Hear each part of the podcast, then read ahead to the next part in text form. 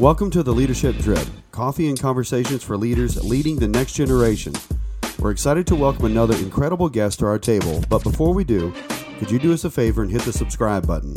And while you're at it, go ahead and give us a five star review. That helps these conversations reach other great leaders. Pour yourself a cup of coffee and get ready to join us at the table for another great episode of the Leadership Drip. Rob, our listeners are gonna be so disappointed as I look at the table. What's we that? brag on the fact that we love coffee and tacos, and we have Dr. Pepper sitting on the table today. Dr. Pepper Zero, I might add. Well, yeah, we're being conscious of our health, yeah, yeah. and there will be coffee later, no doubt. Have you been to lunch with us? Yes, like well- we're not conscious of our health. Like we Well, should be. We eat the, the cafeteria here on campus, it's hard to be conscious of your health. Hey, Or the tacos really keep bringing the chips. a feed trough's a feed trough. Well, we have a we, we are way off base already. Well, But I'm excited about today's conversation. We have an incredible guest. I will call him Doctor and then Doctor No More. Dr. Warren Bird is on the show with us. He is a researcher is cutting edge churches and works with leaders to multiply their evangelistic and discipleship impact, which we love discipleship love. conversations. Um, he's authored over 30 books and is a leading researcher and voice in church planting and multi sites, which is your sweet which spot, I love it. which is you know I really do. just a gift to you. It's, It's- really it really is. I, I, Dr. Bird, I Warren, I said I got to get you on just so Rob can talk to you. this So is like this is like a birthday present for me. So it's a good day. awesome it's an honor to be here and and you picked topics that uh wake me up in the morning looking forward to Good, good, good, good. So, uh, listen, I've been following your research for a long time. Um, you know, just in the multi-site world, church planting world, and so, uh, you you are a well-known scholar, well-known researcher, well-known speaker, writer, author about all of these subjects and topics. Um, before we get too far down into the uh, conversation, like, can you just give us a down and dirty, like the state of the church kind of address, like? where's your heartbeat right now what are you seeing what are you passionate about there has never been a time of greater opportunity than right now. So often whenever there are jesus movements or anything else they come out of times of social turmoil. We just had a global pandemic. There ought to be receptivity all over. Now google is a lot of places people go or government programs or Right. anything else.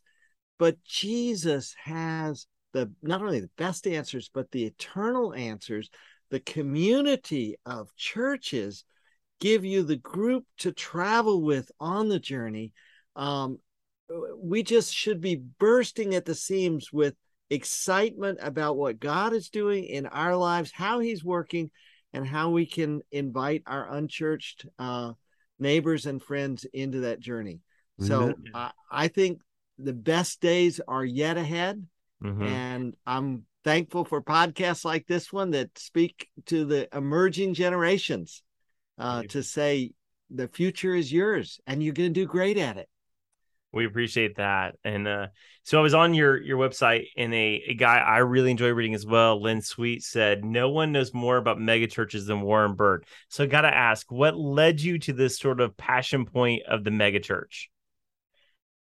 i really I, I feel like the world needs to be reached gospel. And in my early years it seemed to me two groups were doing it best.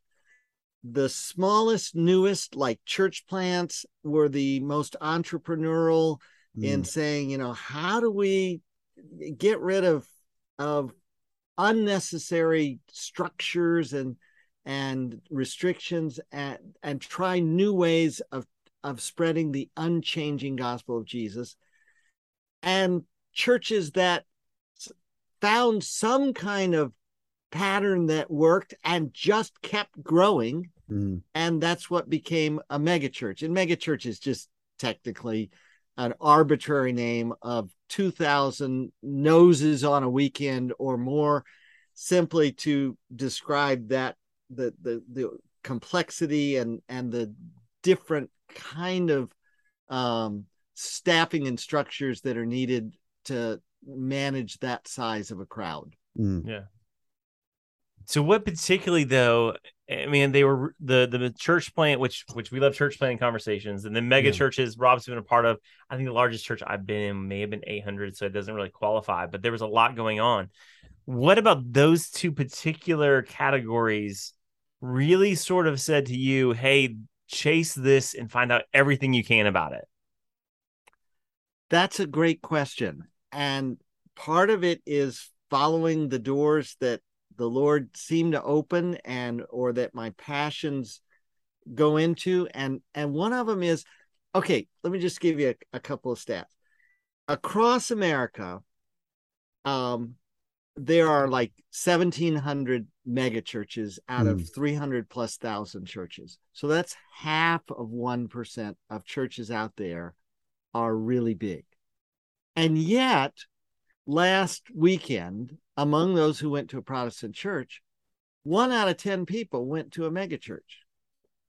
So here's a group that, in any kind of survey or study, they don't fit because they're such a, you know, they're half of 1%. And yet they they've been given, for better or worse, an unduly influential position. Mm, yeah. So is there are there things that can be learned from what um, God is doing in these large churches, and and what needs do they have, and what questions are they asking that other size churches aren't asking that I could help them figure out? Yeah, yeah.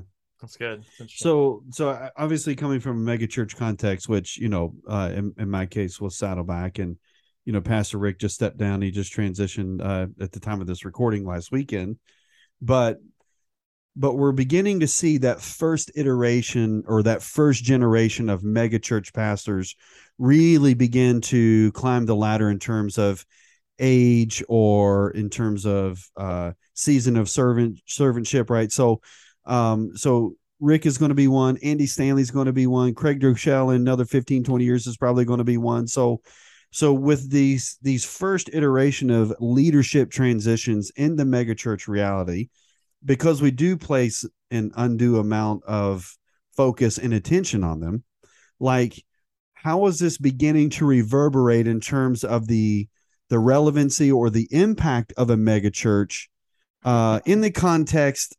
And I'm trying to frame this all into one question that there seems to be a growing disillusionment with personality driven or celebrity style churches. So is is that a is that a correct assessment or not?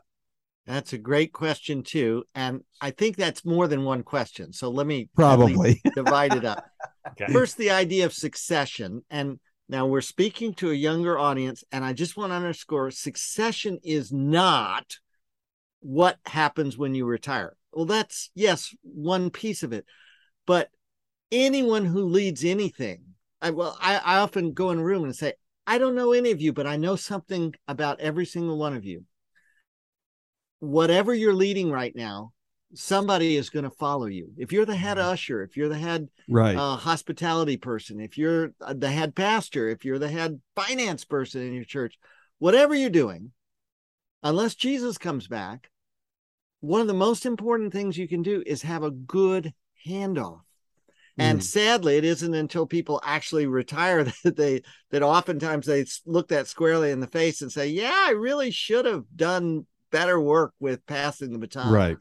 Uh, but that's a skill that needs to be learned early. In fact, um, one of the books that I did um, was with William Vanderbloemen. We called it Next about pastoral succession. We did an expanded and updated version, and for that, we built in all the questions people had asked us. And the questions, one big set of questions came from pastors in their 30s and 40s who saw this transition down the road and that it didn't always go well and and wanted to know what do I need to do right now?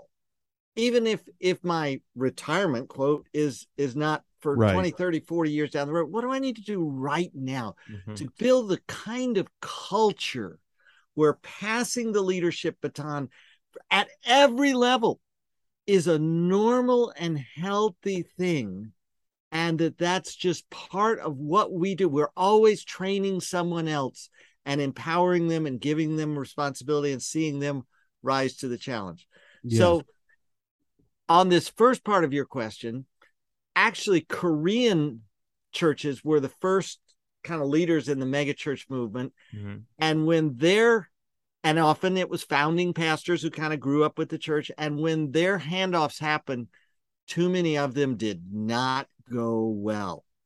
And that triggered me to say, hmm, same kinds of things might be happening in the United States, or at least in the coming years. And so I began to research succession, which then led to the book and to different research projects on succession. Uh, but but all that to say, yes, succession is important, uh, and it can be done well. It's it's the ones that make the headlines are you know disaster falls apart. Right. Uh, but there are an awful lot of successions that just don't make a headline. Five years later, you know, church hasn't missed a beat. Um, succession was seamless. Those happen, and we yeah. wanted to report on those. You know, what can you learn from both the good and the bad? Right. And uh, and that's for everyone. So, um, Rick Warren to uh, Pastor Woods uh, is is yet another uh, passing from a founding pastor. Rick started in his twenties, as did so many. We could walk around the country and uh, and talk about all the pastors that started a ministry in their 20s and look what God did through it. Now, to your second part of your question, you ask about, well, what does that say about megachurch as culture has changed, has become more skeptical, uh, more distrustful of of um, of large institutions? Well, in part, you see behind me those. uh, at least you do. I yeah. work for the Evangelical Council for Financial Accountability, and we're all about integrity in leadership and doing things above board um, such that the skeptical world, the black eye doesn't go to Jesus. Yeah. It's the, the only offense is not because, you know, somebody pocketed money or there are accusations of this or or this moral failure, but the only stumbling block becomes the cross of Christ and that everything else is is out of the way and handled well um, so that um, trust yeah. can be enhanced in the institution if i can use that word uh, of the church. Because again the news media loves to highlight the scandals the hypocrisy the inconsistency and broken humans. We do that. Yeah. Uh, but there's an awful lot of good happening and and people who who lead well and finish well. And ECFA wants to help with that. And I've been delighted to help bring that more into megachurch leadership. Nice. I, I don't remember where I heard this, uh, Warren, and maybe Robbie, you heard this as well, but somebody was making the prediction the next 10 years there's going to be a lot of real estate available in the megachurch movement because those churches won't be able to sustain the size. I, I, don't know that's true or not but i'd like your take. You're the expert in the room. The megachurch movement will it sustain? Will it pull back? Will we see smaller iterations of it um, will it have to change and adapt what's where are we at with that movement in the megachurches in america moving forward mm-hmm. Great question. In early March 2020, I concluded what was through ECFA, what was the largest study ever of megachurches. And this was before the pandemic that kicked in later in the month. And one of the many lessons learned just confirm something from previous years. Any church gets bigger by getting smaller. Yeah. We ask, among other things, um, how central are small groups, whatever you call them, to your strategy of Christian nurture and discipleship?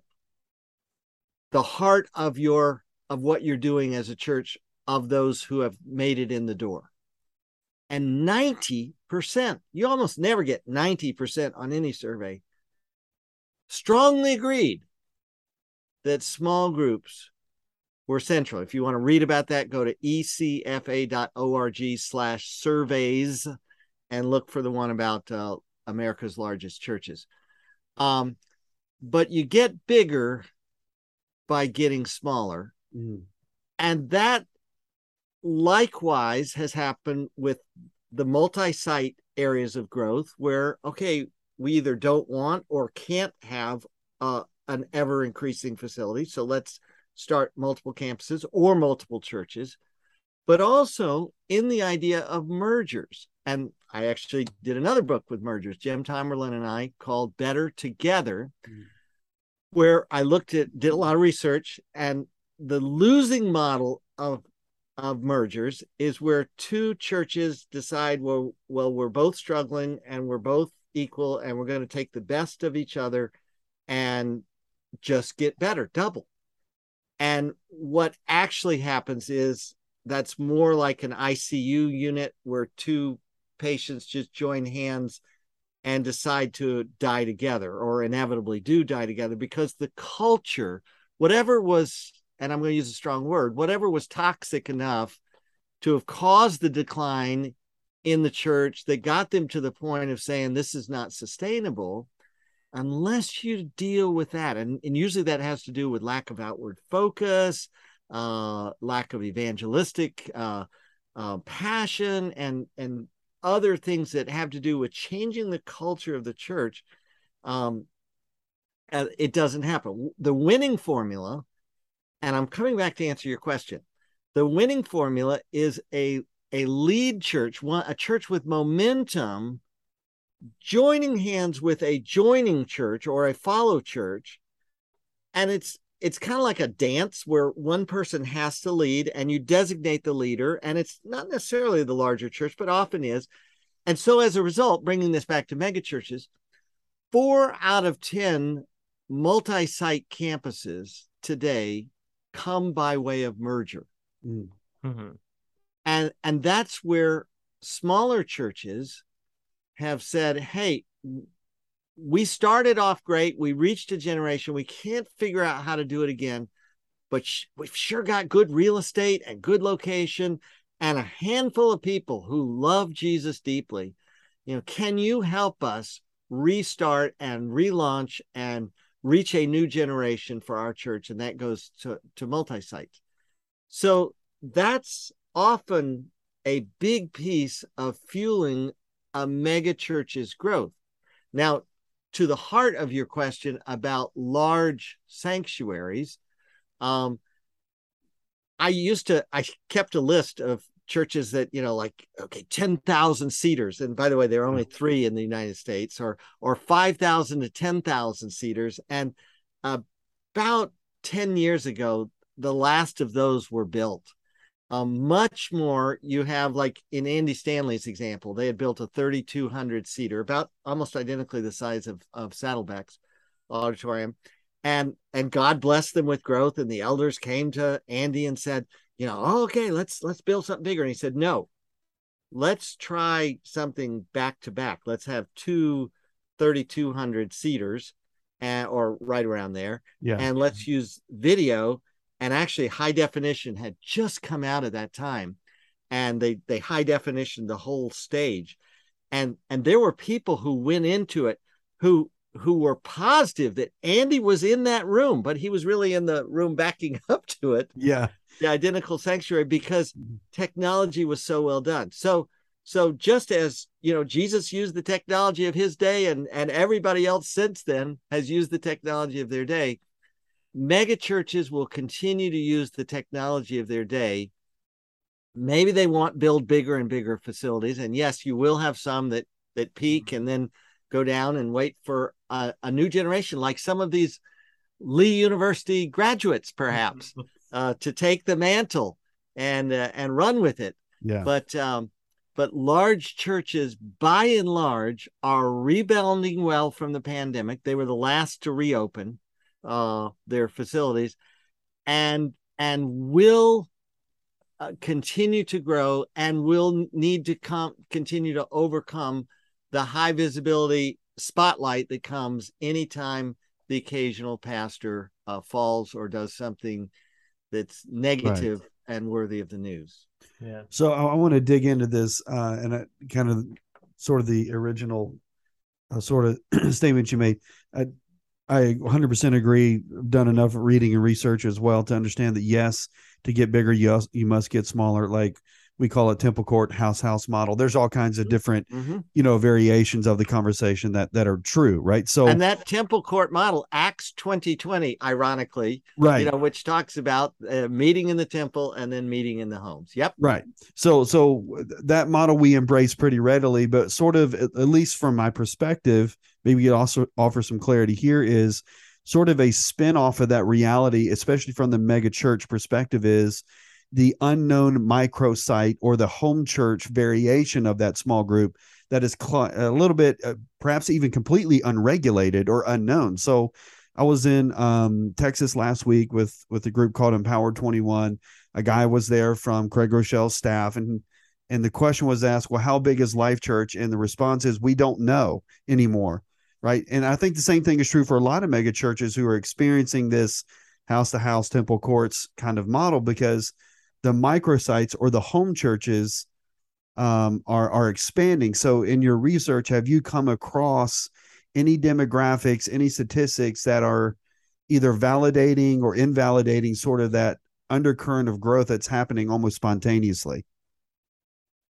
I am delighted, and I think most large church pastors are delighted with all of the experimentation that has been triggered by the pandemic in terms of, well, we, in a way, almost every church in America became a multi site church. Right. uh, Mhm. howbeit briefly during the Yeah. pandemic, and that Right. it was seen, you know, first in homes, at least those states. I'm in New York that that had complete lockdown and we couldn't uh, gather, and and so you know we started there, and then then grew some into watch parties, you know, where we had neighbors, friends, some on church, some not, uh, uh, to to be part of it, and and here coming out of it, I again it's like, well, you know, this seemed to work.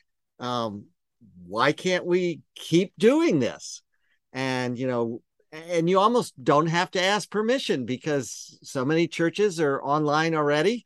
And it's like, well, what would keep us in any kind of location, whether it's a, uh hospital ward, uh, a, a- a place. Uh, I, I heard of a multi site campus in, in prison, in uh, Yeah. where uh, recovery from addiction people are are holed up for a month, you know, in a in a certain location, and why not have church there? I mean, the the possibilities of getting the gospel out are are unlimited, and that's Yeah. again where where all these Lee University people and young adults listening, I hope, are dreaming and saying, "Well, why couldn't we try this and why couldn't we try that?" Because the technology makes that possible, and churches like Life Churches and others have said, well you know if if the gospel's going out and and you figured out a way to do it and whether or not you want to call yourself a life church campus or anything you know, god bless you now Yeah. eh, not everybody can be that loosey goosey about it Mhm. but the the heart to say yes to getting the gospel out i'm convinced by the way that that during the first year of the pandemic uh april 2020 easter more people heard the gospel then than at any time in human history because every church virtually went virtual Right. and Right. and now in every language imaginable remember this was a global pandemic right. um, some obscure dialect where there was a group of Christians um, that that they recorded, they put it on the internet, they made it possible, and friends and family could say, you know, listen to my church, come join us. Um, so very exciting times ahead for all of this experimentation with and they don't have you use the word microchurch uh, video venues i mean there are dozens of terms for it right. which which the only person that drives crazy is a researcher like me trying to say how do i put my arms around this Yeah. uh, in order to survey it and and help people know that something is bubbling up and and i think god is behind that something bubbling up So let me let me do another follow up question because even beyond the microsites, now that we have the metaverse reality that's at play, um, we're seeing churches being launched on platforms like Discord or on Oculus or in some kind of other metaverse reality, right? So, um, what is your estimation? Again, I'm I'm kind of just asking opinions off the cuff here, but in your estimation, the the local church down the street here, what is their responsibility to engage with those kinds of new realities one two are there healthy rhythms that we can apply right now to help us do that in a responsible way Mm-hmm. So let me give you three levels of response. There are some new churches that are doing just that. You know, we are a fully online. Um, you know, it was, it was, oh, what was the the great ten years ago? It was uh, Next World, Your World. Help me out here. Um, New Life well i can't remember you're not uh, jumping in but but there will always be experiments with uh, online world. Right. Mhm. and let's try getting the gospel to gamers. Let's try getting the gospel to this group. And there are very niche ministries doing that. That's Right. one category. And if they can find a funding model uh, awesome. Then there's the very i'm going to go to the other extreme. The very largest churches they tend to have more margin for innovation in other words let's say they can have 1% of their budget go to reaching gamers online. Um, well their 1% is substantial enough that they can have some energy and muscle and uh, and focus on it much more than a church of 76 that's the national average at least before the pandemic. Right. Um their 1% you know might not enable you to do that much. So you've got a few church plants doing it. You've got a bunch of mega churches using kind of their margin area to say well let's try that. Then in the middle all the rest of the churches which is the lion's share there will be just a few who have just that mix of it so happens that three people in our church work you know in a high-tech firm for, they work for oculus you know and they Yeah, want to yeah. bring jesus into it and and uh you know this is something we can do but but the churches in the middle generally can only do one two three things well at most Mhm. and that may or may not be one of them so to feel this responsibility you said the church down the road um, that we have to do this and we have to have a seniors ministry and we have to have a singles ministry and we have to have you can't do everything. You have to say what are the resources god has brought our way?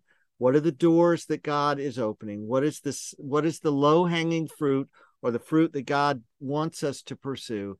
And that's what we'll focus on. Yeah. Yeah, and thank you for answering that question exactly like I hoped you would, because I think um, we place a lot of undue pressure on church leaders, pastors, elders groups, whatever, ministry heads, whatever. We we place a lot of undue pressure on them to actually be innovative or creative in areas that they don't necessarily have to be.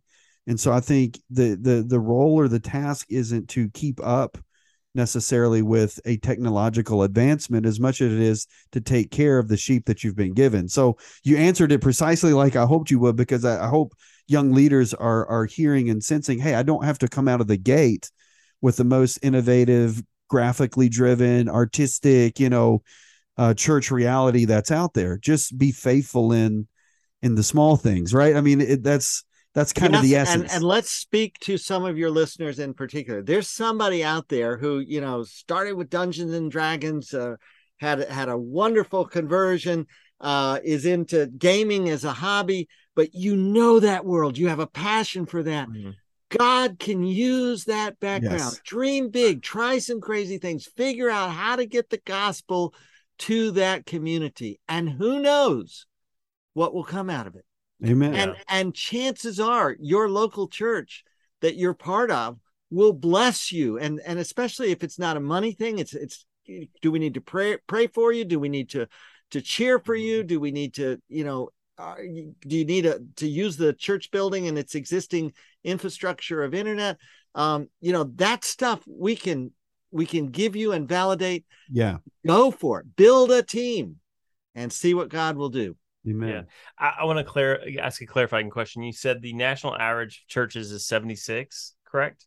yeah So So where are we finding ourselves in? And I don't know that we have boxes per se, but I know everybody. A lot of pastors are going, "Where do I fit in the narrative of everything?" So what are the markers of a small church? What's the markers of the mega we defined as two two thousand people on a weekend? What what's the middle? So if you're if you're like a pastor sitting there listening, going, I don't know where I fall in this categorically. What's the middle church right now? What's that attendance size? So let me give a bit of history on that. I'm part of a group that takes the same national survey every five years. And it started in the year 2000. And in that year, they found that the average congregation in the United States on a Sunday, typically, uh, was 140 people. And then in 2005, it was a little less, 2010, a little less, 2015, a little less, 2020, just before the pandemic, it was in the 70s. Uh, it was another study that came up with 76 as the norm, but they were, they were pretty close to each other. So if that trajectory, you know, who knows what the pandemic did to it, that's signaling a sea change because there's a certain point of economic viability. Um, mm-hmm. uh, you know, can we afford a pastor, or maybe we should go for a different model? Can we afford a building? Well, maybe we should go for a different model. It, it raises all kinds of questions um, when you're at that size. Ironically, the survey of church planting that I just completed, I asked, at what point did you become uh, financially self sustaining, and 76 was the minimal number that I found, which surprised me. I thought it would be a bit higher um, to be able to sustain. But that includes, you know, everything from storefront churches to long established churches that don't have mortgages to, you know, the church down the road that does have a mortgage uh, and so forth. So, so specifically now to your question, not knowing what the realities are after the pandemic. If you're in the 70s, you're the typical church that's noses on a weekend. You're the typical church in America. If you hit 200 people, you're in the 85th percentile wow. of churches. If you fit uh, hit, and you mentioned earlier that you served a church of 800 people, you're in the 95th percentile. When you become a megachurch uh, at 2000, you are in the 99.5, 99 and a half percentile. And yet we somehow think of larger churches as the norm and smaller churches as something must be the matter. And that's not reality. That's not the New Testament pattern where we see Amen. all the sizes. Right. And uh, that's that needs to be challenged. Amen. Yeah. And, and I'm yeah, I think I think we've we've obviously gotten as a culture we have some comparison factor and and success factor concerns um you know where we we we try to determine what a successful church is or is not right so addressing a lot of those factors. So back to this this study just a little bit because I am concerned. Another metric that I heard was even though we have since 2000, we'll just use your metrics. Since 2000, we have been in a in a um, I don't know if a steep decline, but a decline nonetheless. Like you know, it's we've been declining. So um, there's that's that reality. De- that's declining in average attendance. Average that's, attendance, correct, correct. Not but, in faith, but let's not say yeah. that yes. that's that represents a decline in an equal decline in number of people who are engaged in church. Yes, I, I agree, and that's a that's a good demarcating factor.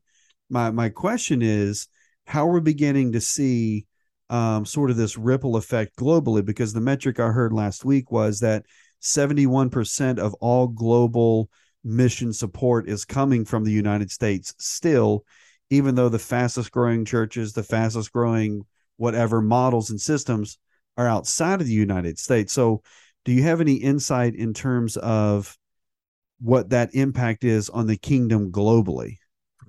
Yes, there are two great books that uh, I'd like to commend that that give so much encouragement and hope for how people around the world are embracing the challenge of of of the challenge of sending missionaries beyond their borders and uh, and embracing it financially as well.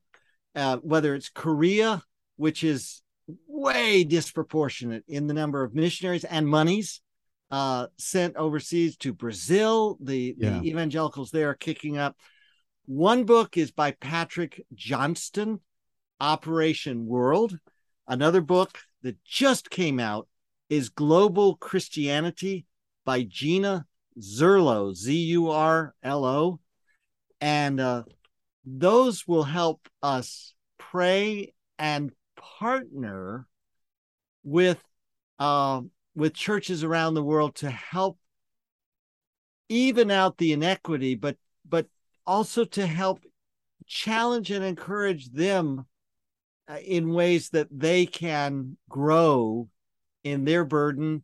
For, if you will, like the fastest growing denomination in Africa, Redeemed Christian Church of God, uh, is sending missionaries to the United States, and and rightly so. Mhm. And may they, uh, starting with Nigerians, that uh, is their home country uh, compatriots, and spreading far beyond that, um, may they and many others like them be a force, and may there be a a true round table.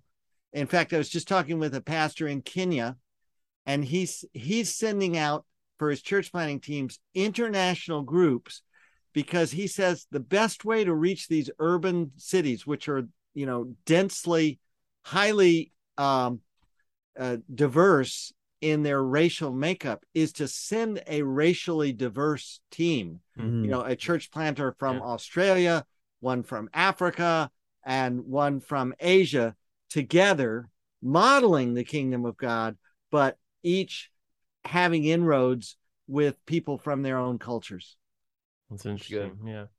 Uh, to kind of piggyback off that, we've in the last 20 years really seen church planting a growing trend, being both trending and a little bit trendy in the American church. Um, organizations like Acts 29 and ARC and other organizations, I'm part of the Church Multiplication Network with the Assemblies of God, are are helping e- equip that and kind of fuel that.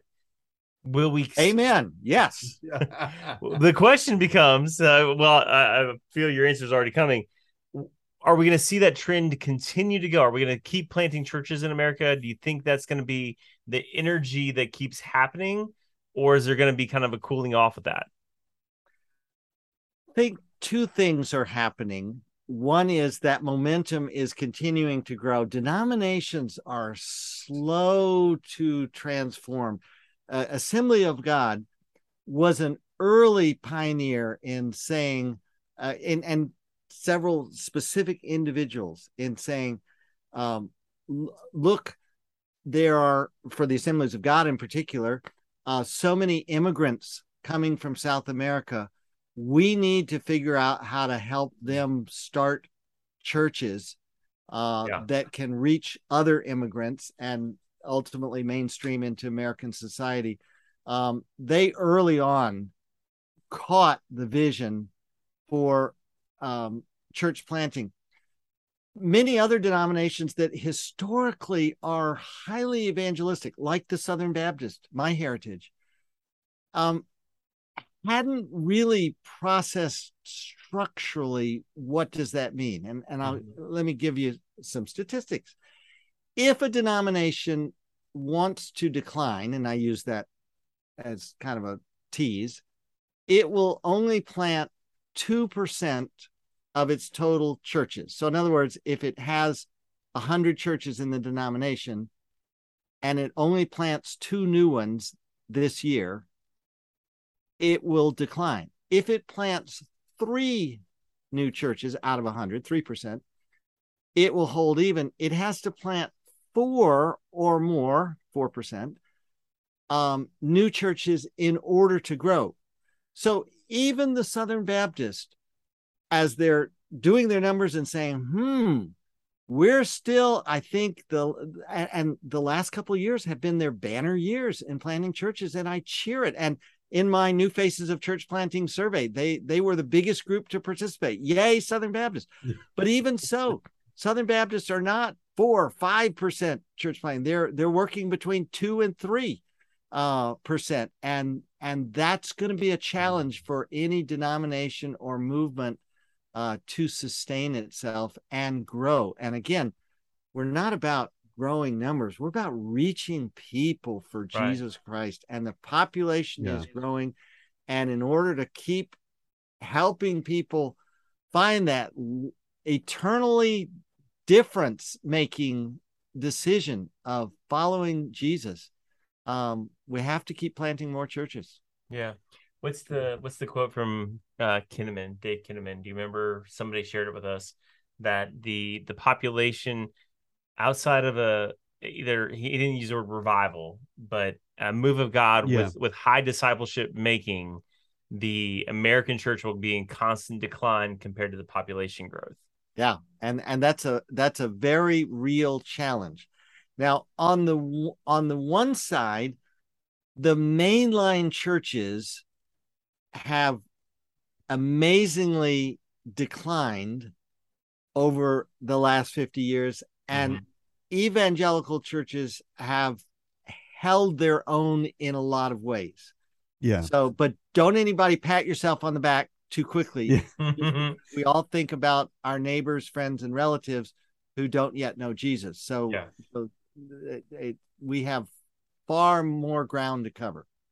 So just switching gears just a little bit here. I mean, the premise of the whole show pretty much is how do we get young adults to engage in local church context, right? That's it's sort of a, a driving question and we've had all kinds of conversations about it. But um from your perspective with the research that you've done and the conversations that you've had, um, and we've said on the show a bunch of times that there's no greater time in human history for young adults to be leading in a local church than right now, right? So, so how are you helping other church leaders, other pastors, denominations, whatever, actually open the door for young adults to begin leading right now instead of waiting their turn 15, 20 years down the road? Let me answer that question not about the leaders, but let me Sure. answer it about the people listening. And and that is I want to invite you to knock on the door Mm. with a ministry idea Yeah. and ask permission to lead. If God has given you any kind of dream or passion, build a team around it. Go to your pastor and say, May we have permission to start a ministry that reaches so and so, a particular age group, type of person, or whatever. You lead, and and should God bless you with a response, your church leaders will then turn and say, Hallelujah. You know, Yeah. can how do we pray for you? You know, and and at some point they'll say, Let's find some money for you. But don't start there. Don't Right. start with the money. Um, start with the ministry and let That's good. money follows vision. Yes. Money follows spiritual fruitfulness. The money will come. Start doing ministry. Do it through and with the blessing of the pastor of a local church or the leadership team there and and see what God will do. Meanwhile, pastors one of the most fruitful things I've seen them do in recent years, and it's it's something that's starting to bubble up but doesn't yet have strong form, is this idea of ministry residencies. Now, a lot of people do hmm. internships, and that's you know a summer thing, maybe between high school and college or whatever, and that's wonderful. Any kind of internship is great, but this is an intentional ministry idea. Uh, residency is where it's it's someone is taken on board with a dream. I hope a year from now to go blank, go to seminary, to to plant, go go overseas as a tent maker. Who knows what it is? But you have a calling, and you're saying, "I want to spend a year at this church. Will you help train me, and and hold me accountable, and help me, and and as iron sharpens iron, um, help me grow and mature and learn from you. Um, and and then as the year is up, I'll be so much better. So, you know, Jeff, your church launched one year ago, this week of this recording. It is not too young to start thinking about interns and potential residents yeah. for how can you raise up people who are to come alongside you that you can then bless and send out to uh to yeah. other harvest fields. That's that's really the heart of what we want to do, Warren. And so I want to want to put a a comparison contrast to this. We had uh Pastor Chris Hodges on I don't know last spring. No, yeah, last spring I think. And they have Highlands College, which is like a college expression with sort of a residency. So this one year residency, how is that maybe different and similar to what they're doing at like a Highlands College or different college expressions that are showing up on on some of these mega church uh, campuses? campuses? Yeah. Okay, so Church of the Highlands, great example that the executive pastor rallied, and I we can talk about how he found him, but but there were half a dozen to a dozen uh, young adults who who came. Many of them lived in his basement. Bless his wife um, I'm speaking of Lane, um, and and took them on as interns. And because of Chris Hodges' vision and permission mm-hmm. giving, mm-hmm. and because God uniquely blessed that church with all kinds of growth, more and more people came and said, Well, I want to do an internship here. And Chris welcomed that and beckoned it and invited it. Um, and soon enough, it was such a sizable group that it became under Billy Hornsby and others a college. Right. Um, and many schools have come that way. I'm Christian Missionary Alliance background, and that's what became Nyack College. It's let's train up missionaries to send to the uttermost parts of the earth. And well, there's so many of them, we might as well make a college out of it, which became Nyack College. Um, but while that's a wonderful thing, and many colleges can trace their roots to it, not everybody's going to be able to do it on that scale. Right. So right. I love the Dave Ferguson challenge. What if every church in America took on one ministry resident, and if you're multi site, per campus per year? Yeah. That would change the face of the North American church. For an entire but All that to say, yeah. the the ministry college represented by Church of the Highlands is is just a a next step for residency programs mm-hmm. that are really really big. And let me just comment because i did through uh, I, I did an earlier research project on internships and residencies and the ones that are most the ones that are least effective are predominantly sit and soak. You know come and take my classroom i'm going to teach you all these things you know and then on the weekend you're going to minister the ones that are most fruitful are hey, we're opening up a new campus. Why don't you do it with me from ground one? We start on our knees. That's part of how every campus starts. You know, I want you to be part of, of building the prayer undergirding. The next step is we go look for locations. Come with me. Get in the car. Let's take the team in the car. Let's go look for location. Um, doing the ministry is the best way to learn, at least for the majority of your context. Then you come back in the classroom and you have very real questions. Well, yeah. how come people don't this or what? How would I do that? Or what are the oppor- ideas for this? Uh, now you're asking in the trenches questions. So, so what has been uh, Dave Ferguson's model, which uh, in some ways just seems almost biblically logical, right? it seems it seems like that's something we might ought yeah. to be doing anyway, yeah. but but what have you found maybe are some of those resistance factors for for churches doing it? One, um, and two, what are some ways that they can overcome that? That's a really good question. Uh, an insider story. Dave Ferguson eh, and I and I co-authored a book called Hero Maker, which is five. The subtitle is five leadership practices for leaders to multiply leaders. Yeah. Mm-hmm. And where that book really started is I wanted to highlight his internship program, his residency program. And publishers all said, mm, we can't sell enough books for that. Um, but if you were to talk about the larger, you know, ministry residency is just one of many steps and phases and stages of the bigger idea of leadership development. If you want to talk about that, then we're interested in a book.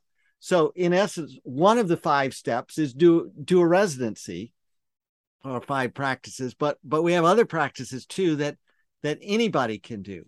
So um the hesitation for the ministry residency piece in particular is inevitably money. Mm. It's like we don't know how to fund that, or it's we don't know where to get that kind of person. And my advice to every church is start one step at a time. Can you do a summer internship? Do you have someone that you can say, hey, uh, are you game to work at Starbucks to pay the pay your most expenses? One of the families in our church will host you. Would you be comfortable with that? And then you devote every other waking hour to being mentored in a particular ministry area in the church. Can you do that? Uh, does it does it produce fruitfulness? Uh, can you refine it? Uh, yeah. Can you can you grow from there? uh, can you keep dreaming of how could we be a reproducing, multiplying church, and that includes reproducing and multiplying leaders. That's really good. Yeah. And and incidentally, this new faces of church planting research, we ask a whole lot of of leadership development, discipleship, um, uh, multiplication, replication questions, and uh, the reports are now starting to roll out. They're all available free at ECFA, again, Evangelical Council for Financial Accountability, ecfa.org slash surveys, plural. And uh, and you can you can learn what we're learning. And one of the things we're learning from it, if I could speak to your audience in particular, is the average age of a church planter is going up. Mm, in wow. the survey, the average age of somebody who planted in 2022 is age 42. And yet, because I had several thousand people take the survey, uh, I was able to parse it out. Okay, what about the average age of people who start when they planted in 2021 and when they planted in 2020? And I went back 15 years and there's a six year drop. So, in other words, back 15 years ago, the average launch age for the pastor at the time was 36, which is what I, I thought. So, listeners, you need to be that next generation yeah. that lowers the age curve. And by the way, we asked the pastor's age, of course, to, in order to answer that question. And they, the youngest was 22, 22 years old, planting a church. Awesome, crazy, but wonderful.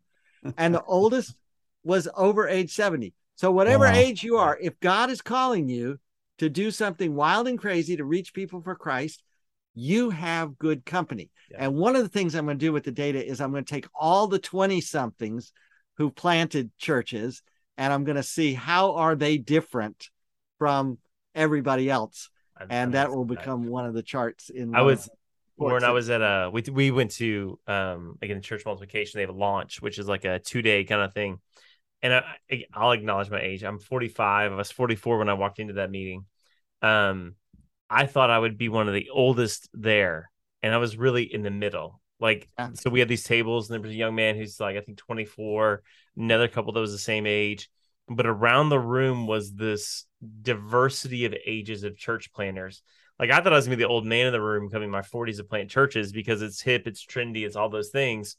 But there seems to be like just this I don't know, eh, call the Lord as one, but just a, something else happening why why is church planting and why people even later in life and maybe second careers or second callings or you know later in their ministry career starting churches well or restarting churches. Great that's, point. that's yeah. another piece right. of people going in and and the church isn't ready to merge yet or maybe that's not the option they think god wants them to do but they bring in a new leader who says okay you know, if we were to take these people, not too many of us, and this facility, which does need some work, um, and launch a church today to reach the next generation, not your friends, because we're all too old here.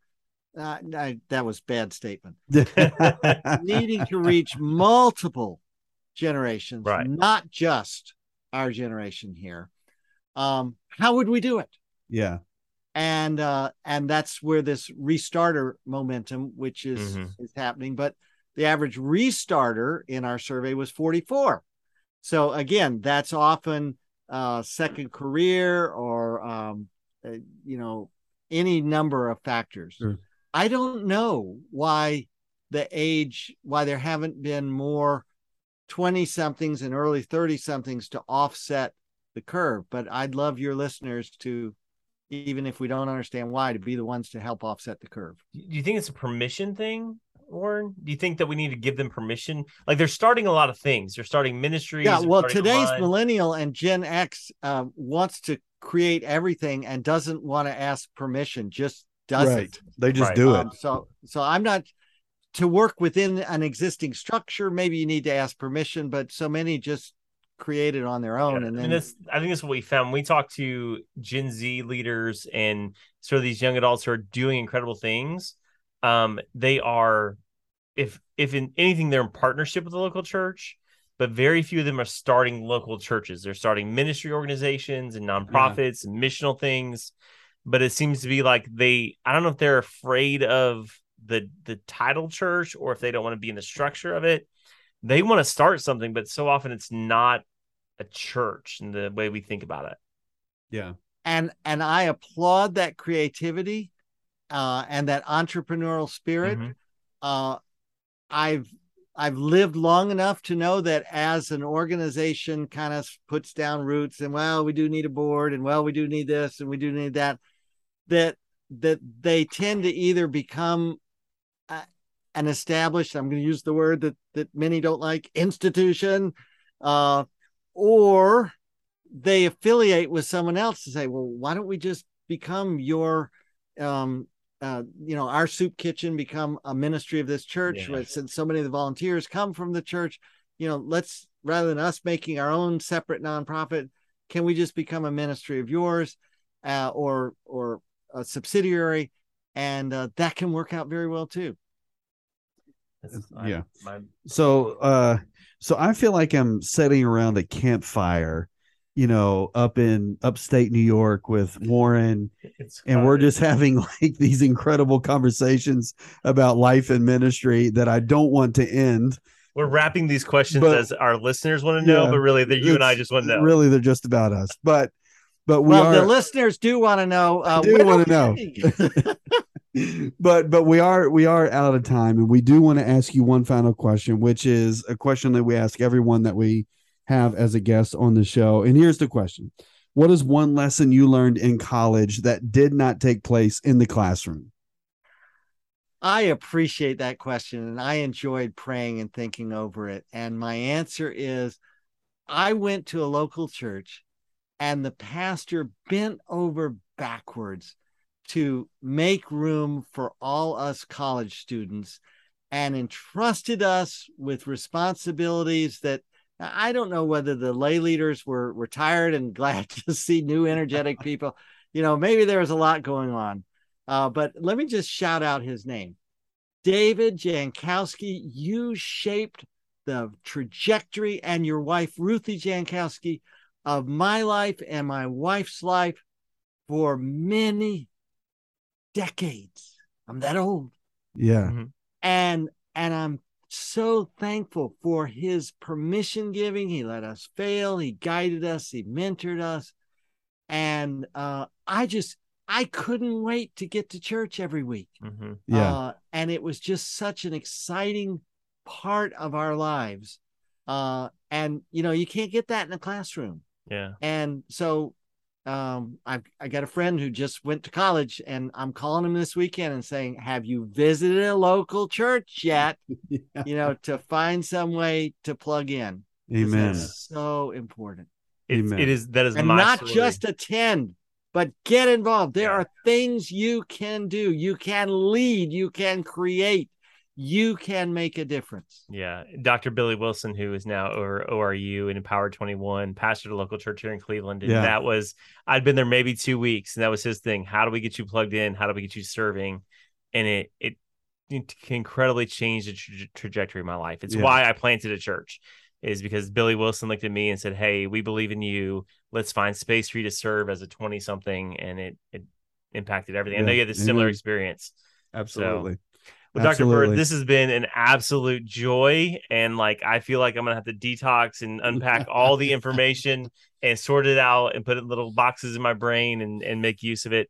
I know our listeners are going to appreciate it. And we can't say thank you enough for being on the show and your service to the kingdom. Um, you've made such a huge impact. And we just thank you for your time.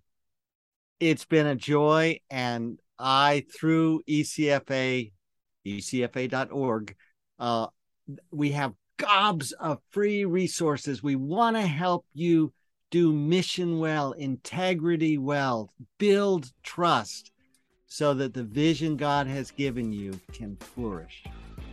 Amen. Thank you, Warren. We really appreciate you being on.